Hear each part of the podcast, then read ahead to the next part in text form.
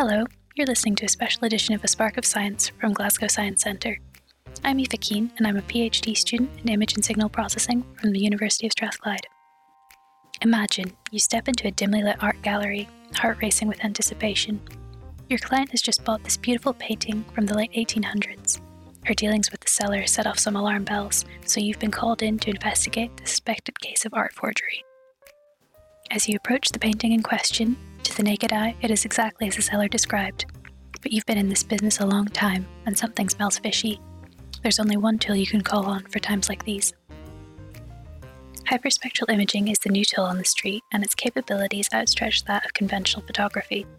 You see, hyperspectral imaging works by capturing the light reflected off an object at many different wavelengths, creating a spectral image. Regular cameras capture RGB images, the red, green, and blue color bands of visible light. Hyperspectral images capture hundreds of spectral bands, even those outside of a human's visual range. Each wavelength represents a distinct color of the light spectrum, and every material absorbs and reflects each wavelength of light differently, giving them a unique spectral signature. You image the painting with your hyperspectral camera, and there's a break in the case. You find that the white paint used matches the spectral fingerprint of titanium white paint. Now, what is a paint invented in the 1920s doing on a painting from the 1890s?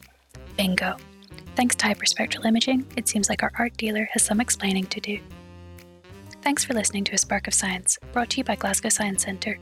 You can find out more on the Science Centre website or on Twitter at GSC1.